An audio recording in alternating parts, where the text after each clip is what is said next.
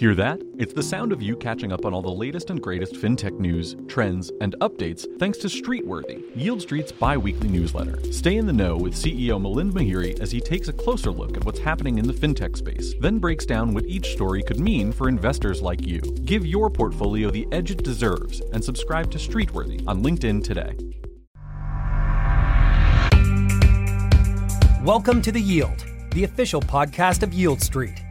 Every week, we bring you the latest market insights across our asset classes and products from subject matter experts. Our aim is to break the outdated mold of investing and help you add financial fuel to your ambitions through innovative investing products and strategies, typically unavailable to most investors. Realize your next level with The Yield. Subscribe to this podcast on Apple Podcasts, Spotify, Google Podcasts, and Stitcher.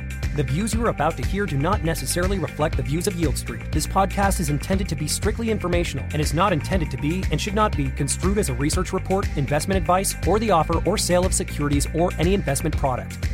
Now, let's get into the show. Good afternoon, everyone, and thank you all for joining us this afternoon. We first wanted to express our hope that everyone continues to stay well and navigate this new COVID experience with ease. To start, Cynthia and I thought it might be of value to share a little bit about our backgrounds. I'll kick it off. My name is Naomi Baigell, and I've been working in the art field for over 30 years. I spanned a variety of sectors, starting out in the gallery field, where many of us did. Moved over to art consulting, and then had the great pleasure to be an in house curator for Prudential and Prudential Securities. I'll date myself a little in saying that when I started, it was called Prudential Bache, but post my 10 year tenure, my 10 years with them, it, it became Prudential Securities. And I followed that by 20 years at Sotheby's Auction House, where for over two decades I led two business development initiatives one corporate art services and co directed museum services, and have now had the good fortune for four and a half years to be part of the Yieldstreet Athena Art Lending team, where my responsibilities lie in origination, strategic partnerships, and in marketing initiatives. Cynthia, I'll turn the table over to you. Yep. Thanks, Naomi. And thanks to all of you for joining Naomi and I this afternoon to learn about the state of the art market and art finance during this incredibly unprecedented time. I very much appreciate your time and hope that you and your families are safe and well. With regards to my background, it spans more than 20 years across largely investment banking as a senior banker and portfolio manager in asset based lending and corporate credit. I was last at Morgan Stanley and prior to that at French Bank Natixis and Bank of America after the 2008 financial crisis, I was asked to build a fixed income valuation business for Bloomberg.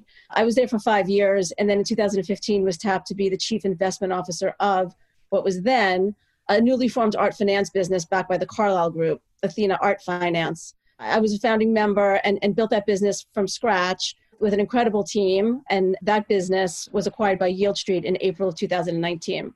We're incredibly excited to be here and for Athena to realize its next level at Yieldstreet with Milind, Michael, and, now this incredible team, which is much bigger and, and wider than what we had before. With that, we keep on talking about the art market and its post COVID time, but we're really in the middle of COVID. So it'll be interesting for us to go through what's been happening with Athena Art Finance during COVID. And there's been a variety of shifts in the art market. One of the most important transformations is the digitization of how seasoned and new collectors interact with galleries, art fairs, auction houses, museums, and frankly, the work itself. In a community that was historically technologically behind, the art community has certainly risen to meet these new demands of technology. And it's not that they weren't art savvy, because they certainly were.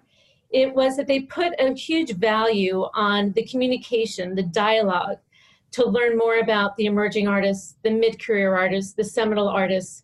And of course, you can't replicate that through something that's technologically or replicated in a magazine. But these are new times, and you can't get in front of people. So the art market has really seized this opportunity to not only grow its global footprint, but to reach out to understand how they can navigate this new water and how they can continue to engage with their communities with that comes this newfound transparency in the transaction space. Typically, one would only get the valuations or understand what things were selling at through public auction. But because the art community really does want not only the art community, but all communities at large to understand the stability of the market, they've been exposing what's been selling at the online art fairs, galleries online, the private spaces and private management and, and private sales at the auction houses. So it's been an incredibly new dynamic. It's a new paradigm in the art world. And it's been really unveiling for the first time to for them to reveal, for them to pull the curtains back to showcase what has been having what's the effect on, on the private sale market. Athena Art Finance typically creates what we call a marketable cash valuation that allows us to determine what the value of the loan would be. And marketable cash value, for those that don't know, is the net to seller price when you take away the commissions and the taxes and you're left with what the seller would pocket at the end of a transaction. With all of this new data coming to surface of what things are selling publicly, I'm wondering, Cynthia, if you might let us know how Athena might be molding its methods or if it's going to stick to the protocol of how it always did the evaluations. Yeah, so that's a great question, Naomi. So let me just step back. Let me first break this down into three parts to provide a quick overview of first of how COVID uh, has impacted the art market, our borrowers in general, and Athena's business. Quite frankly, I was initially very concerned that COVID would have an immediate impact on the art market and that a precipitous drop in art values would, would negatively impact the credit risk profile of our borrowers. I've managed big books of risk throughout many credit cycles in my career. So I really started preparing for the worst, quite frankly. This was because the art market was essentially shut down.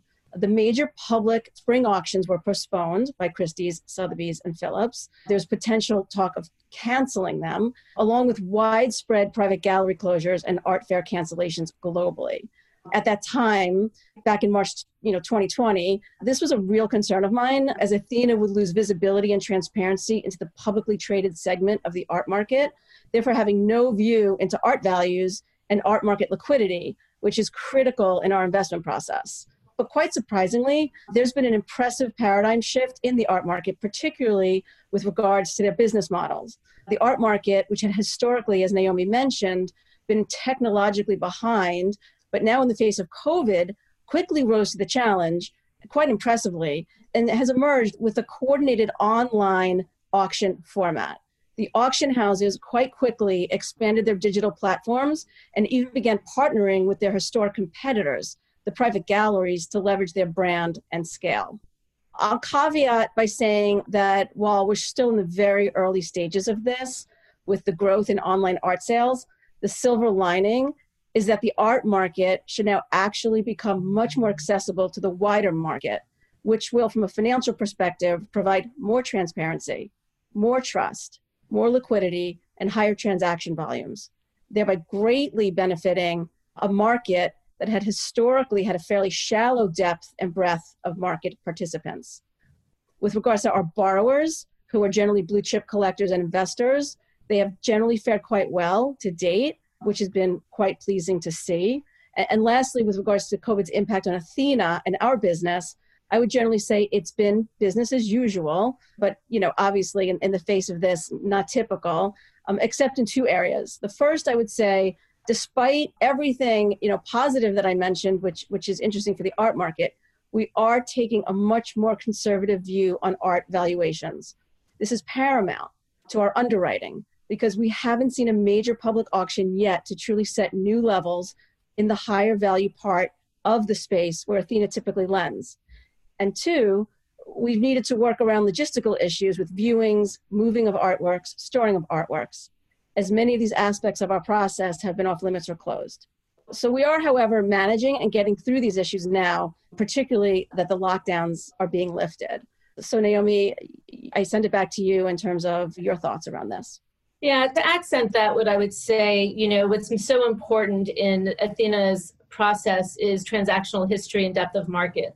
And the one aspect of the auction houses, it gives you that disciplined record and history of what one particular artist sells for over the course of time. And again, these are new times, and we've only seen a little window into what some of these artists are transacting at privately. So we still need to build that historic data before we really layer on what's layer on that value onto what we typically look at when we're creating our valuation.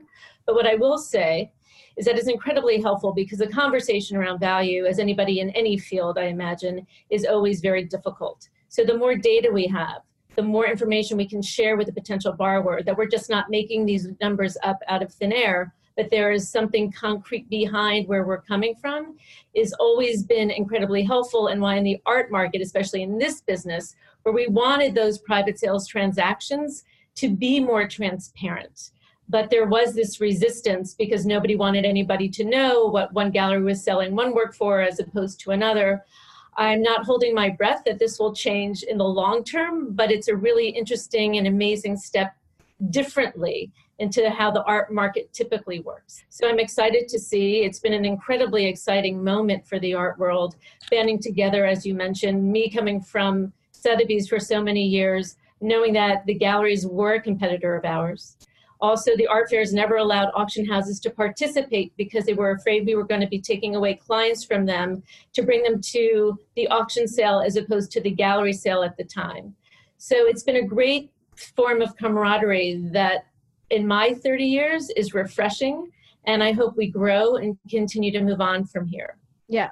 And I would just add, Naomi, that from an underwriting perspective, even though private sales are happening and it's active, we will continue to maintain our protocol and our disciplined underwriting standards and process. As right now, it's very difficult for Athena to obtain true visibility into the private trades that are happening in the art market on any justifiable or consistent basis. It's very important for us to have transparency and accurate trade levels to feed our proprietary data analytics that we heavily rely on to make our investment decisions. Those investment decisions and our scoring methodology that we have internally helps us to right size our LTVs based on the underlying risk profiles. We do know that these private market transactions are happening, they're active, and what we have heard that's interesting and comforting to some degree is that trades are happening in the private market at similar levels to the fall of 2019. So that's at least to date positive news thus far for our borrowers as we have not seen any material devaluation to date.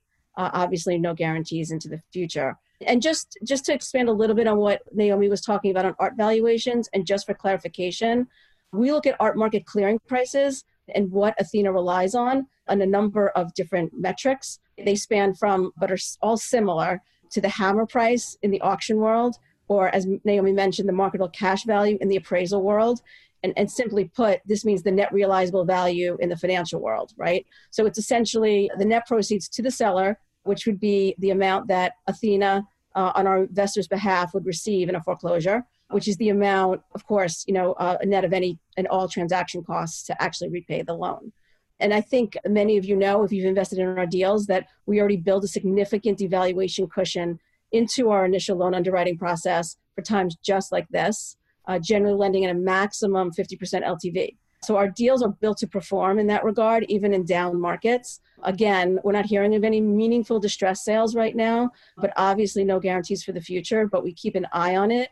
And we're really interested to see how the June, July auctions that are planned at this point by the major auction houses play out to be able to look at our portfolio and potentially revalue our loans.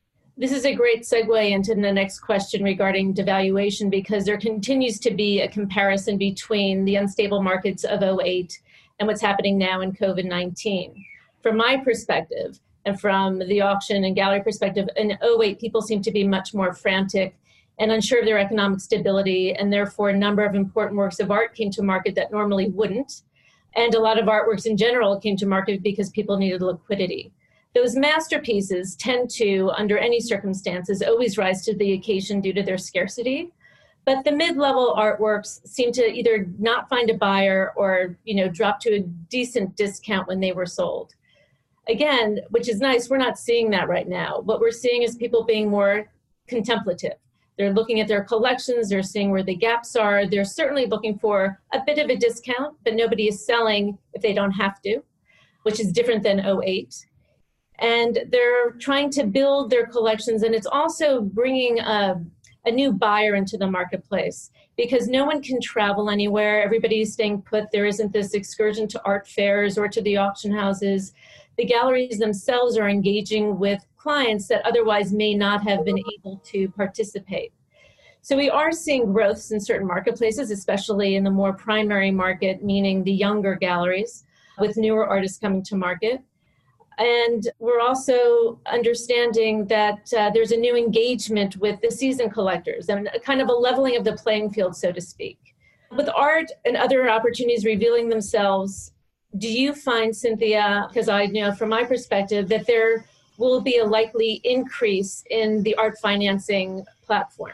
Yeah, absolutely, Naomi. I, I mean, the initial COVID reaction from the art market was actually, we received many, many calls for investors actually looking for quick excess liquidity for access to opportunistic purchases from potential distressed sellers. That was the initial gut reaction from the market, thinking that that was inevitable and that was going to happen very quickly. So as a result, we've seen increased demand for art lending and with that and further art market growth from the online art sales and digital platforms, we're also seeing an increased need for credit to support art acquisitions as more people are, are, are looking to the art market for pleasure, obviously, you know, for the artists and the artworks that, that they, they want to invest in, but for acquisitions and potential just investment over the long term.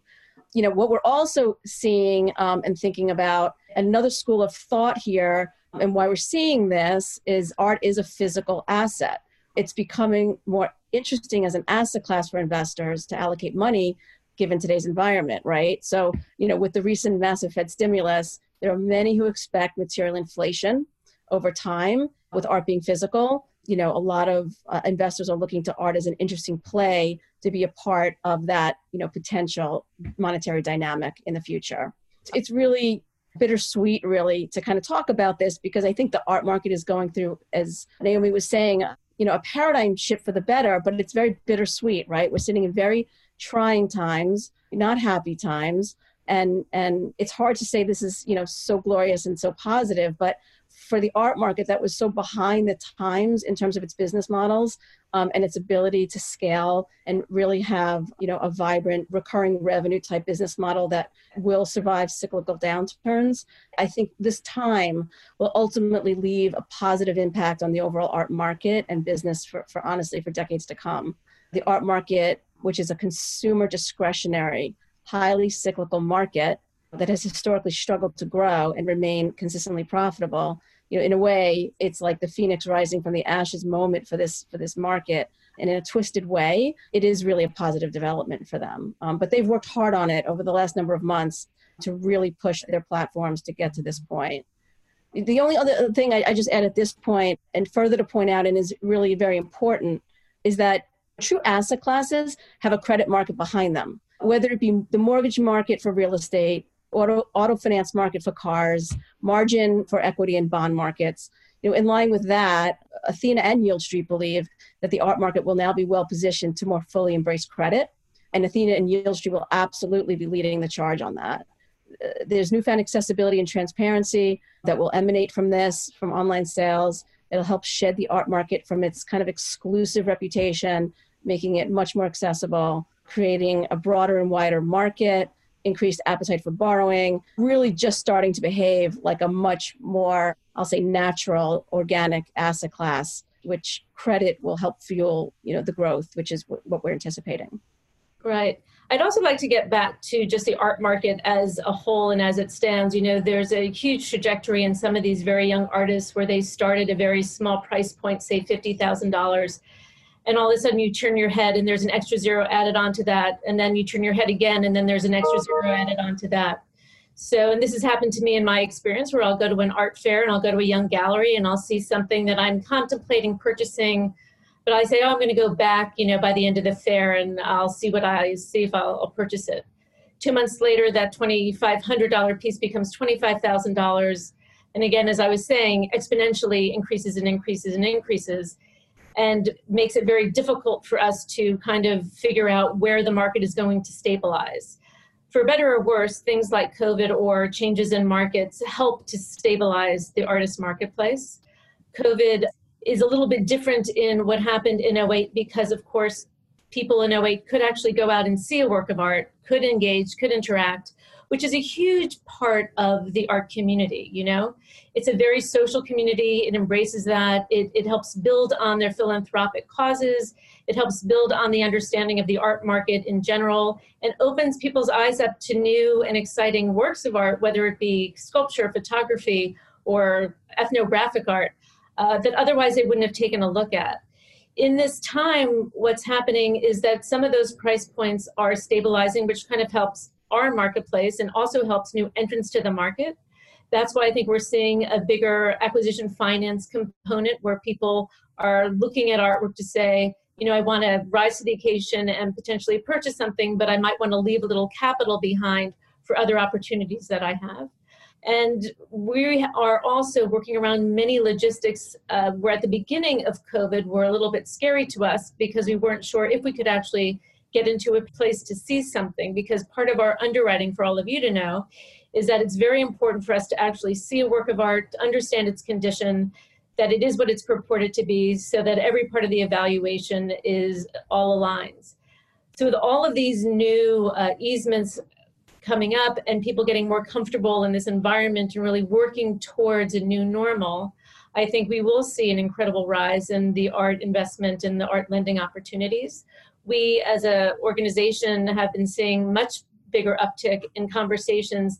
And it's mostly because A, there needs to be an education behind it. The art world in general didn't think about borrowing money against their art collections as something to do it isn't part of our continuing education program to identify and things like this webinar to let people know about who we are and what we do and and to help them move their dial but also there's other investment opportunities on the plate that are outside of the art world. So people can leverage their collections to do a variety of things. Our hope, or my hope, I should say, of course, is that everybody puts the money back into either collecting art or being philanthropic and supporting the museums that are having a very hard time. But the reality is that they can certainly use the liquidity to invest in other opportunities that were not out there before COVID. And again, going back to the 08 and going to compare it to COVID, I think it's a much more emotionally and economically stable environment for some people, even though it's a much more global pandemic than what happened, you know, in the United States in 08. But I do think that there is a new breath of interest in the art lending space. And I hope through webinars like this and other educational programs that we can really embrace it and attack it on all its levels. I don't know if you have anything to add to that, or we should just go into the next question. I was going to talk about the recent launch. Absolutely. I mean, I think that ties in really nicely because it's it's it's a cross market in a sense. So tell us about yeah. the last launch that Athena had on the Yieldstreet platform. Yeah, it was super exciting. I mean, the reason why we um, had the add-on tranche in terms of a little bit behind the scenes, it was actually just you know gr- existing growth coming out of the loan book due to art acquisitions, you know, bridge financing opportunities, sale of artworks from new and existing borrowers. So it was kind of normal course. We were able to grow the book and then offer an add-on tranche to our investors. So so as we grow, you know, uh, investors will benefit from from these new art launches and we were so pleased to see you know that so many investors who historically were active in other Yieldstreet asset classes like real estate were now attracted to invest in art backed loans to diversify their portfolios. So that was fantastic to see. And i think if, if, if i recall uh, properly the offering sold out in like 10 minutes in the middle of COVID, deep in the middle of COVID, which was actually quite incredible uh, and exciting to see the demand for art backed risk in today's market and the viability of the asset class. So that was fantastic.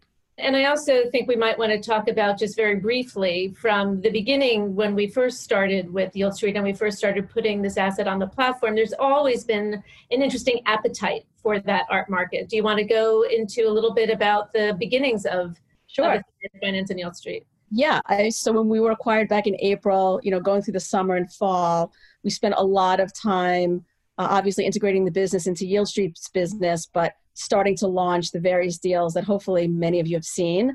And we were just incredibly impressed with the process and the ability to take the risk that historically had been on our books and offer it out to our Yieldstreet investors. And to go through that process, and the, the first one, if I recall, was, I believe, a $13 million offering. I believe was back in May of last year and it was wild. We, we, I think the 13 million sold out. I'm, I'm pretty sure in 31 seconds uh, right. uh, is, is, the number, which is is almost miraculous. And then it just kept on happening again and again. I think we've done you know five or six launches since then, um, and they've all gone extremely well. And you know it's been really fantastic to see how Yieldstreet's platform, how innovative and disrupting alternative credit has been able to offer uh, products that historically haven't been offered right to accredited investors and this community which are offered to the institutional part of the market to see it actually um, you know be purchased in the lots that are reasonable for your portfolios. So that's been really an incredible enlightenment and you know a really wonderful path forward. Yeah it was really nice to see how quickly the two could intertwine. Uh, it was something very new to the athena model and it was really a wonderful experience to see how rapidly the asset class in the Yieldstreet model really took off as if it had always been part of the program. Yeah. And before we get to closing, I think what might also be a little interesting because I'm not quite sure, I feel from the sign up list, it sounds like we have a whole amazing group of people out there. And they might not know enough about our data and how we uh-huh. really perfected and created something unique to the company. Yes. Uh, I know, Cynthia, you were very involved in creating that platform. So maybe you want to give just a little bit of an eye into what that looks like because sure. it really is the spine of what we do and how we go about underwriting the credit. Yep. And gives us the ability to keep on perfecting our loans and, and having such success. Right. So coming out of um, kind of the large banks that I did, I've done many industries and the asset classes, you know, that I mentioned largely in corporate credit and being at Bloomberg as well, building a data analytics platform for them, what I know from my background is that you cannot make an investment decision without transparency, and you need data, accurate data, to be able to aggregate that data, come up with analytics to make investment decisions.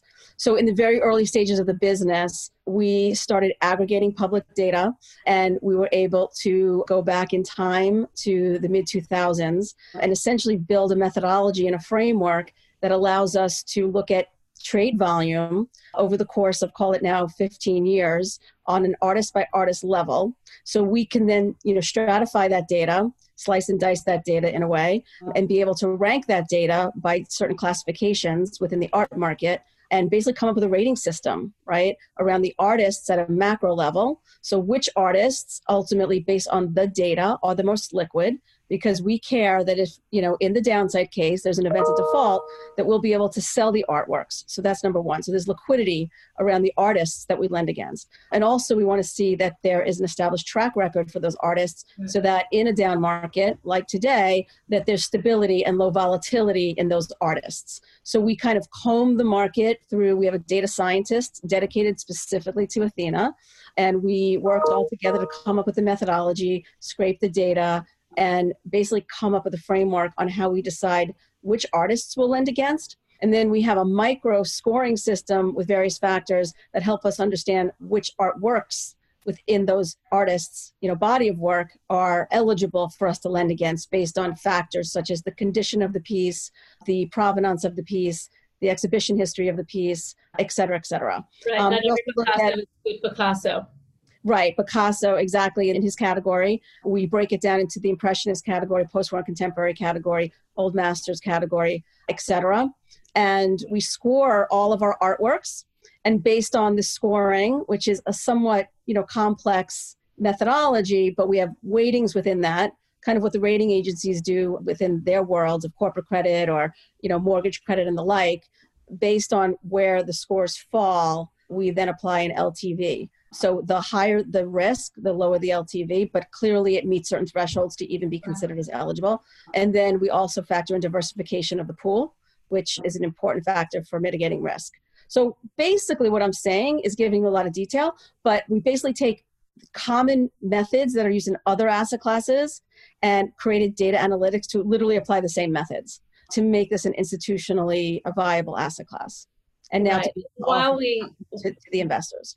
Right. And while we focus primarily on fine art and sculpture, we don't dismiss any other opportunities. The economics just have to make sense for both parties. and we're always interested in that in that conversation to see what that looks like. We initially, from when I first started, didn't really even look at primary artists. The the difference between a secondary market artist is that's an artist that comes up to auction and has a transactional history in their gallery and then also has a transactional history within the auction and public markets. And the primary markets are artists that only transact within the gallery system. The problem with that, again, goes back to, to data and price points because there are some very, very well known artists that don't transact at the auction houses because the artist and the gallery didn't want it that way. And so the best works of art are only sold privately. And so it limits the amount of public auction data that we have. And just as a little anecdote before we go into closing, when I first started, there were some artists that I was just like, how come they're not, you know, number one? How come they're not the best artists? But, but that was because you didn't have that background information. So within, you know, the Athena family and the Athena Yieldstreet family, it's just always so important and valuable to get voices from both sections, which is what we're doing here. Me from the primarily the art world and, and Cynthia from the finance world and how the twain can meet and how we move forward and make this a viable business and engage with not only the investor side of the Yieldstreet family, but also on the origination side of the Yieldstreet family so the lending space can continue to grow. I don't know if you have any specific technical things to say before we close out, but I'll throw that to you before we say our ending comments. Yeah, no, I mean, I think we do take a lot of care and we are very disciplined in our underwriting approach and we stay consistent through, you know, all the various opportunities that we look at and we're very discerning um, based on very specific guidelines of what we underwrite. So, you know, there's many facets to it, but at a high level, you know, the data analytics are, are paramount and clearly you know, there are, are many other underwriting factors, but, you know, it all comes together to, you know, obviously you know create risk but also mitigate the risk you know as, as much as possible you know given that we're lending against artworks. And it is a big team effort. We do have a lot of conversations. We go back and forth. This is no decision is made in a bubble. We really do peel away every layer of onion that we can.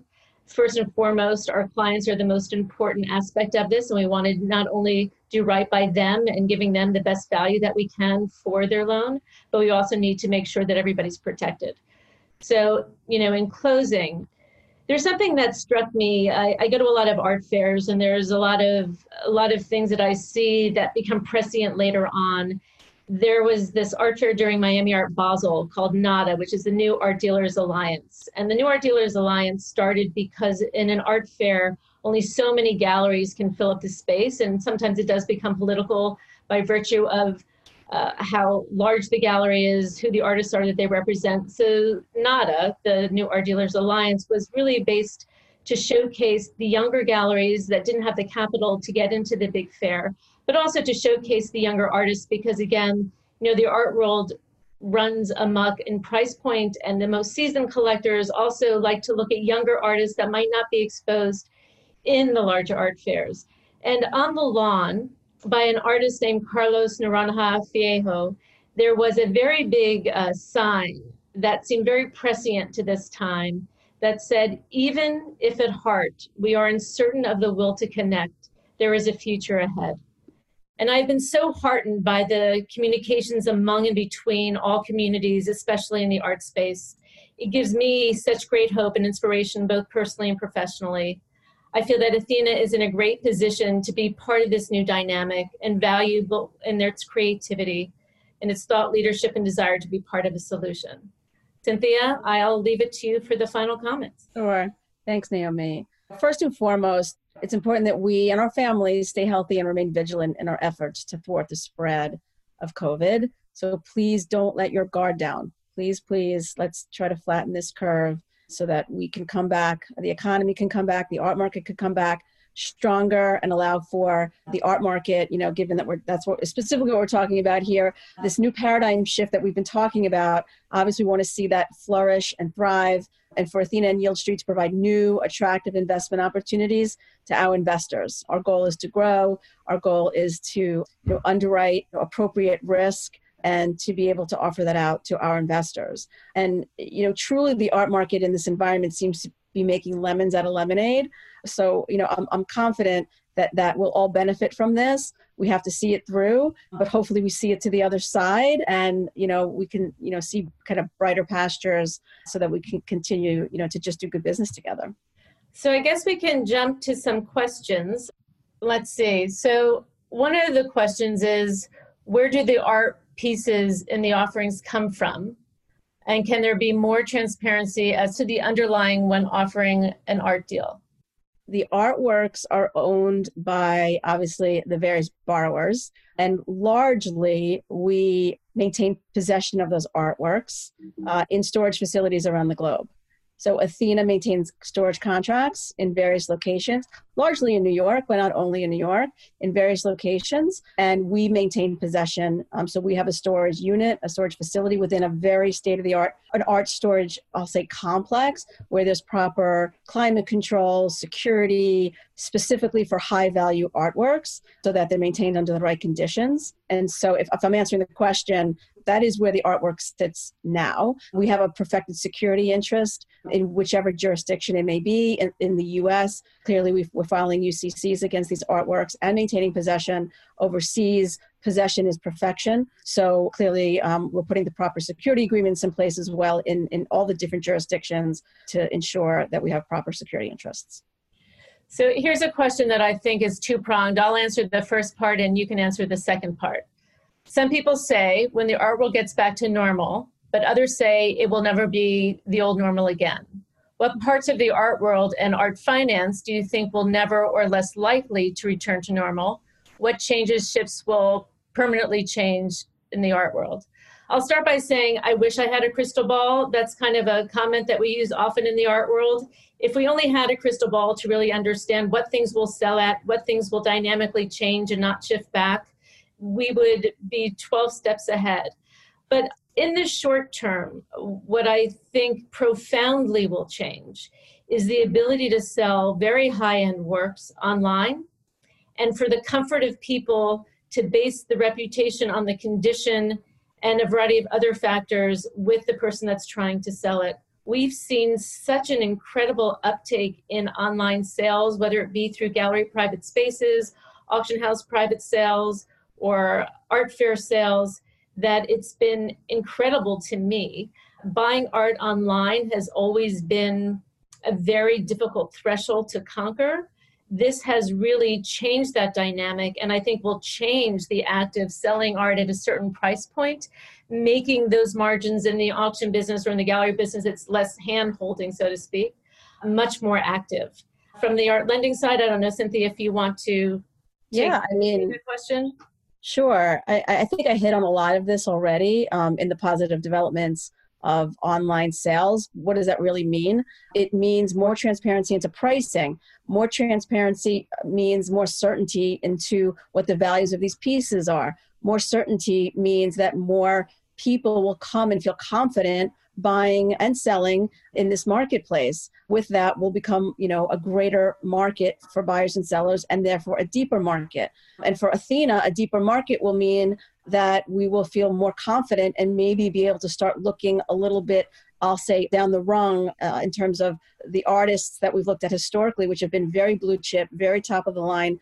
We only lend against essentially the top 500 artists in the world over, you know, centuries essentially. Um, and maybe now there'll be more activity and our data analytics will populate such that we can actually start opening up the box more um, and lending across different parts of the market, I'll say, depending on where the data shows us there's liquidity, stability, low volatility, all the things that we care about. So I'm hoping it actually grows and expands what we've done, you know, historically, still staying conservative, still allowing data to drive our decisions, but it's critical that we continue to stick by our knittings and what we've done, but also try to grow as the market grows. And here's a, a, good question that we get all the time. So I am glad somebody asked that because we are very different than a lot of our competitors. So the question is, what is the art lender competition doing, private banks, auction houses, et cetera? And then how do we differ from that? You know, for the first part, we're non transactional and we're not oh. interested in the sale of an artwork and we're not interested in stopping or encouraging the client to do either or. We do assume that to pay down the loan, somebody will sell the work of art, but we don't get in the way of their intermediary. on the art side of the business, and we certainly don't get in the way of their intermediaries in the trust and estate side, in the legal side, in the banking side of the business. We also don't take any other assets under management. And, and while we are giving money to a human, we actually have first recourse to the artwork. And so, again, that's the most important part of our platform and what we look to first. Cynthia, I don't know uh, what comments you might have on our competition in the landscape there. Art finance is a fairly, you know, niche market. The private banks do lend against art, but they're really not lending specifically against the artworks. It's just one asset within uh, an entire balance sheet of assets that they're lending against, and they're not prescriptively lending like we do against the artworks. We are pure play art finance firm shop, and we spend an enormous amount of time looking at the artworks as asset based lenders. The private banks are not doing that. And there are, you know, other non bank competitors out there as well, and they have their own methodologies. I can't speak to them, but you know they will you know determine you know in their own way you know what they feel comfortable lending against all i can say and, and i do want you know everyone on this call to know the data drives our decisions and, and we do not deviate from that. But if there is an exception, which is rarely one, I can't even think of one right now, it, it would ha- be backed up by um, incredible research and justification.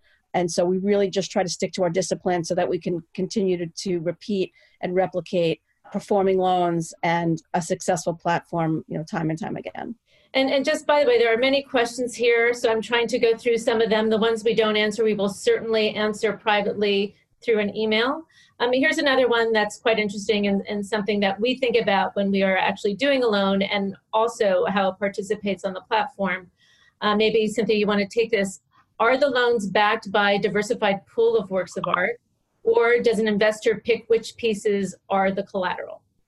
Yes, I mean generally we want to see a diversified pool. The more diversified, the better. Clearly, if the the pool is well diversified, well, and we can structure the loan well, right? There's other tenants that are part of our deal, other other terms and conditions. So we also build into our loans, you know, interest reserve accounts, other types of credit support. We might have guarantors, right? So it's not just the artwork, but clearly, if the pool is of the highest quality in terms of artworks and is very widely diversified, the risk is lower and the pricing for that loan will be obviously commensurate and lower. We always have at least two pieces in our pool, but clearly look for, you know, a pool of, you know, 10 pieces or more, which is ideal. But we are also making sure the artworks themselves fit our eligibility criteria. So we try to optimize our pools in that we might be shown from a collector, let's call it 25 or 30 pieces and ultimately when the loan is made we might only be lending against 10 of those pieces because the other you know call it 40 pieces don't qualify. So we're very discerning in ultimately how we build our collateral pools and you know obviously then right sizing the loan amount by ltv and the methodology I, I explained earlier to ultimately get to the loans that are launched on the platform so this next question kind of feeds into that, which I can respond to. From a risk perspective, how do you rank paintings versus sculpture versus versus photo versus other artwork? And I think this just goes back to what we were saying earlier on in our conversation that it's really about the depth of the marketplace and the history of transactions at the thresholds by which we support our loans. So we look at all of these areas of art as one, and it really depends upon who the artist is his or her transaction history. Sculpture, of course, is very large scale, but we look at each work of art independent of one another and independent of the artist. So the risk profile for us is less about financial risk, but we do like to see that there's going to be uh, more than one person that would, if there was a default, that would be active. I, I always use the the comparison Leonardo da Vinci, by far, is probably one of the most recognizable artists in the world, yet the value of his work could be in the hundreds of millions of dollars. That really lessens the pool of people that would actively want to own or could own one of Leonardo's works. So I would almost rather have, I almost find that more of a risk than I would a younger artist who has hundreds of people that are chomping at the bit to actually purchase one of their works, whether it was a sculpture, whether it was a photograph, or whether it was a work on paper or a painting. So it really is a very independent um, evaluation. And again, nothing is done in a bubble. So we look at those ideas and concepts as unique. Let's see, I think we have room for a couple of more questions. How are you dealing with the physical aspects of the authentication process in COVID-19 world with limited travel and social distancing? Well, we've been doing a lot of that, but I'll let you take that. Yeah, so that's that's obviously a critical and physically being able to see the works and have appraisers. So so one thing I did not mention, which I should mention, is we do have an expert art researcher, director of logistics who really handles this on a day-to-day basis. We are very keen to get indicative levels and our head researcher actually combs um, comparables and derives indicative levels for us, but we always have that validated by an independent third party appraiser. So the third party appraiser uh, is required to see the artworks along with a conservator. A conservator is someone who goes and checks the condition of the artwork, and that's critical in the valuation of the artwork. So, getting those two parties, the appraiser, um, third party appraiser, and the conservator in, has been challenging. There have been some that are absolutely not willing to go and travel, nor could they even maybe get into where the artworks might be whether it be a storage facility, whether it be someone's home.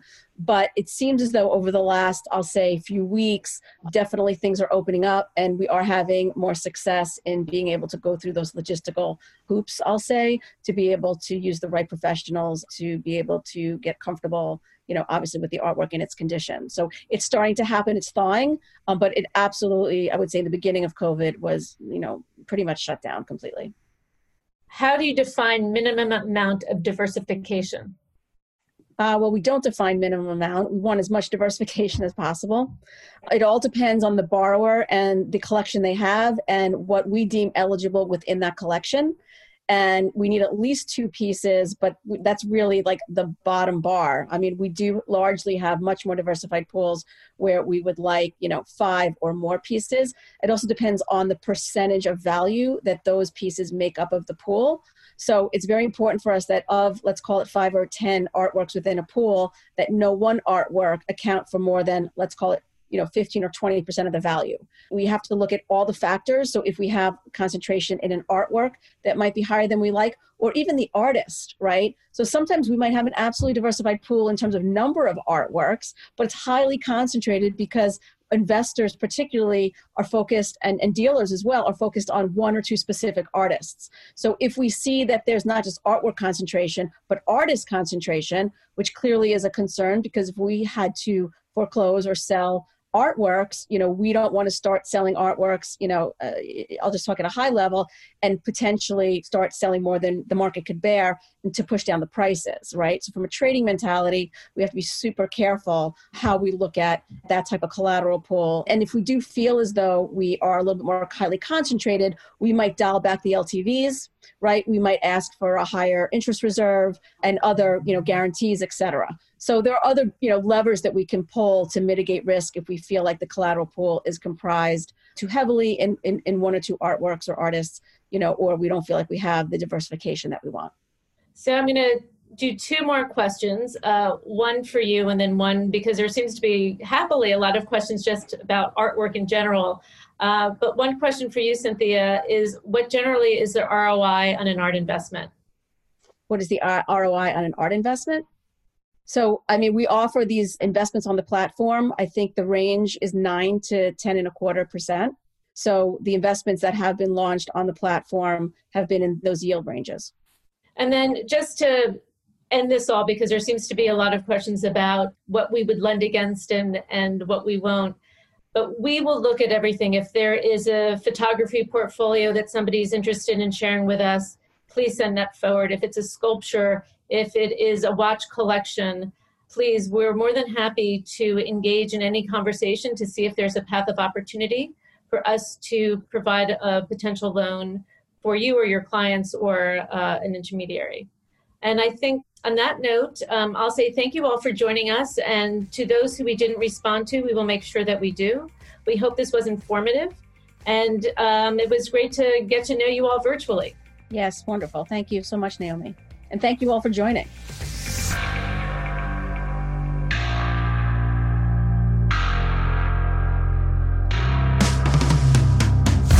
Thank you for listening to this week's episode of The Yield. For the latest updates on the alternative investing space, go to yieldstreet.com. Be sure to subscribe to this podcast on Apple Podcasts, Spotify, Google Podcasts, and Stitcher. If you enjoyed the show, feel free to leave a review on Apple Podcasts as this will help other investors like yourself find our show. If you have any questions, please visit us at yieldstreet.com. Thanks again for listening and see you next week. The Yieldstreet podcast you just heard only reflects the opinions of the host, who is an associated person of Yieldstreet, and does not necessarily reflect the views of Yieldstreet or any of its affiliates or other associates. The podcast is for informational purposes only and is not intended to be and should not be construed as a recommendation to buy or sell any security and is not an offer or sale of any securities or investment product. The podcast is also not a research report and is not intended to be and should not be construed as investment advice.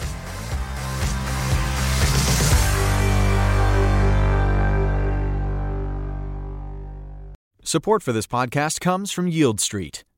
Trying to time the stock market can lead to regret. At Yieldstreet, our alternative investments are designed to create predictable secondary income streams, providing you with tools to help put your money to work immediately. These investments in asset classes like art, real estate, and legal finance typically have low correlation with the stock market and target annual yields up to 7 to 10%. Welcome to the next generation of investing. Welcome to Yieldstreet. Sign up today at yieldstreet.com.